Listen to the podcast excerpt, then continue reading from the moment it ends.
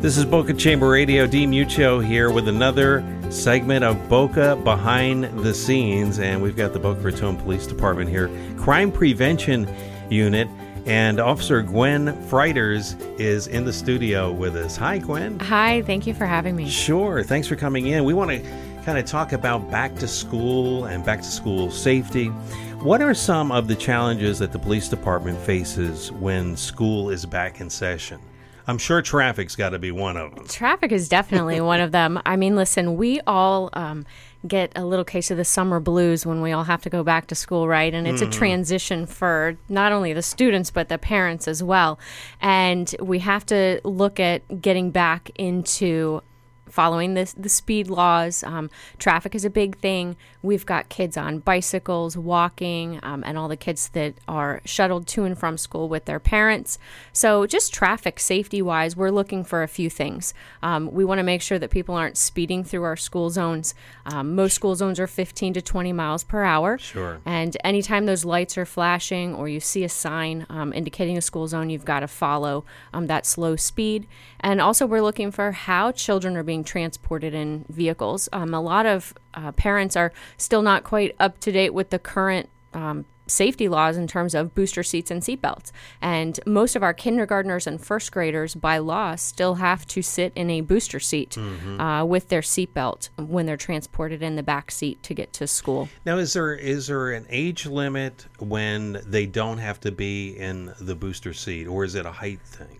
Well, that's a that's a great question. You know, there's what we call best practices mm-hmm. and Florida law, and our best practice tells us that children are safest riding in that booster seat until they're four foot nine and eighty pounds, and their feet, uh, you know, are flat against the floor with that seatbelt properly across the hips and then hip to shoulder. But Florida law requires them to be in that booster at least until they are six years old. So, like I said, our VPKers, our kindergartners, even some of our first graders still by law need to be in that booster seat but we would like to see them continue to be boosted until sometimes even third or fourth grade.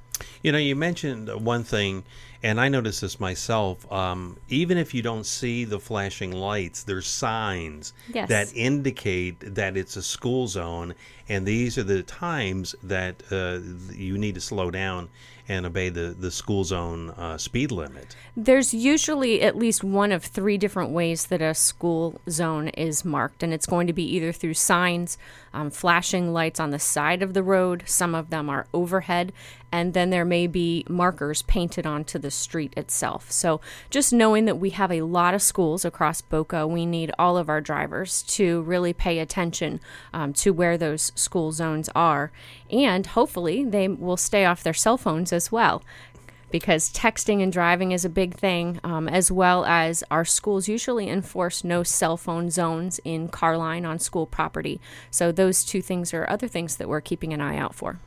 All right, so we get the kids to school. Uh, talk about some general safety uh, on campus. Well, on campus, you know, we have to have conversations with our children now before they get back to school. We want to ease them back into feeling comfortable returning to the classroom because if our children don't feel safe, they're not going to learn well.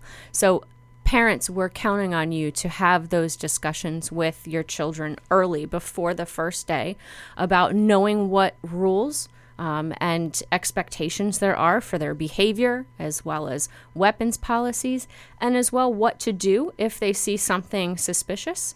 And probably the most difficult thing of all is just to talk with your children about what to do if something happens. But this is information that best comes from mom and dad.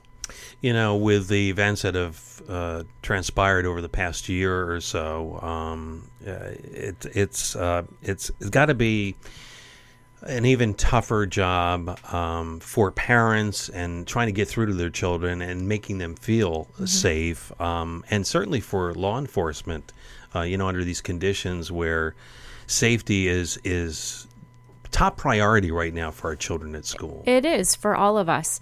Um, there is a new app called Palm Beach County Student Protect, and we encourage all of our parents to download it.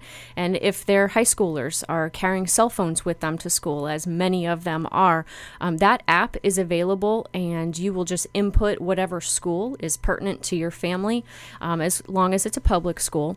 And that app gives our kids the ability to contact 911 in real time and report incidents. And they also have the ability um, to report um, bullying behavior or suspicious activity or threats. And also, if the parents download that app, if their school goes on a code red lockdown, they are notified immediately through that app. So it's a really valuable tool. Um, it's a partnership between the Palm Beach County School Board Police and the Palm Beach County Sheriff's Office, and it's applicable for all of our Palm Beach County schools. And hopefully, it'll be a good tool for getting that information uh, where it needs to go in a timely basis. And what's the app called? It's called Palm Beach County Student Protect. Okay. It's Very available on your um, Android and iTunes app stores. So we're going to have more officers in uh, elementary schools coming up. Yes, we are. We are. You know, most people are familiar that Florida law has recently been updated to mandate a police officer in every school in Florida. And the school board police um, have the resources to provide those officers to the middle schools and the high schools. Um, but for here in Boca, we want to support the school board police um, as much as we can. And we have agreed through mutual aid uh, to be a presence in all of our elementary schools here in Boca. So, our private schools have contracted with us for years to maintain a presence. Um, it, certainly, we're definitely going to continue doing that. Um, but in addition, we're now going to be placing officers in all of our elementary schools across the city. Would you say the one tip that you would give student drivers is put down the phone when you're driving. Absolutely. driving? 100%. I mean, that goes for all of us. Um, you know, officers on the street are, are driving many hours a day, and I can't tell you how many times we run across people that are on their phones. And currently, texting and driving is against the law. Right. But it's a secondary offense, so it makes it a little tricky for us to enforce it. Um, we need people just to understand the danger and how your vehicle will travel up to 500 yards just te- you know checking for a single text and in that space so many things can happen and so very quickly and then you're not giving yourself enough time um, to react we had uh, one family that suffered a terrible tragedy they lost a family member because he was texting while he was driving and he was involved in an accident um, that took his life so it does make a difference to keep that cell phone down the Yeah. text can wait You know, you you mentioned, and a lot of people might not understand. What does that mean? It's a secondary law. It means that an officer has to witness some sort of other traffic violation in order to effect the traffic stop because he sees you texting and driving. I'm sure there's been a lot of talk about changing that law. Do you think that's going to happen soon? I certainly hope that it will. Um, it's been in the Florida legislature a few times, and um, it's legislation that's supported by the Dori Slosberg Foundation, um, our local um, foundation for traffic safety. We just haven't managed to get it passed, um, but it certainly needs to be done, and hopefully in the next few years we'll see it become a primary offense.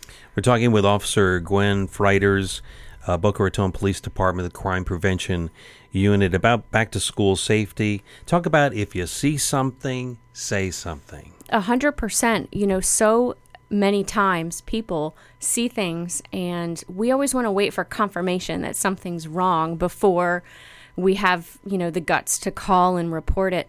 But in this day and age, all of us have the ability to see something, and it's notable to let somebody know as soon as possible so that we can hopefully do something about it as quickly as possible before something happens.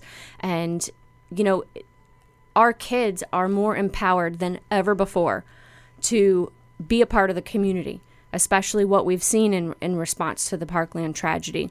Our, our teenagers do feel comfortable talking about what they're seeing, and we need to support that and make them feel comfortable that we will support you if you report something and we're not going to dismiss it. So, my agency definitely supports that if you see something, say something, um, you know, routine because the sooner the better before a tragedy happens. And just in terms of any kind of suspicious, um, you know, encounter, we've got to have a, a, a talk. It's it's never too early and it's never too often to talk to our kids about strangers and suspicious people and how to handle um, suspicious encounters uh, with people. We we had an incident, you know, recently with a child being approached by somebody, and she had been spoken to by her parents and had gone over some self defense tactics, mm-hmm. and she felt comfortable saying no to that person and leaving. And it ended as well as could be expected and and everyone was really proud of how she handled you know the situation. So like i said you can never talk about these things too often with your kids. They they need those reminders that a stranger is anybody you don't know and you don't have to speak to someone you don't know. Go you know talk to someone that you do know. I always tell the little ones check first. It never hurts just to check first with mom and dad before you know going somewhere taking help. You know strangers use every trick in the book to try and trick kids. They offer candy dogs i need help. They know what is going to get to that kid and make them vulnerable to to lure them. But if we can talk about that first and just give them the confidence um, to act on it, a lot of times they'll do the right thing. Yeah, and I, you know, I, I want to reiterate. Uh, I was in law enforcement for eight years. That I don't know any police officer that would get upset for come getting a phone call and it not be of an emergency situation. Uh, call the police. Um, if you see something, say something. Do something about it. It's true. Um, so well, it's great to meet you. Thank you. Um, we we've got the special Boca behind the scenes where we're talking with uh, a lot of the city employees and getting to know them, and uh, uh, certainly uh, the police department is uh, something special in my heart. So uh, you guys do an awesome job. I don't know how you guys do it in this day and age, but. Uh, congratulations and thanks for everything you do. Thank you so much. We really appreciate the support.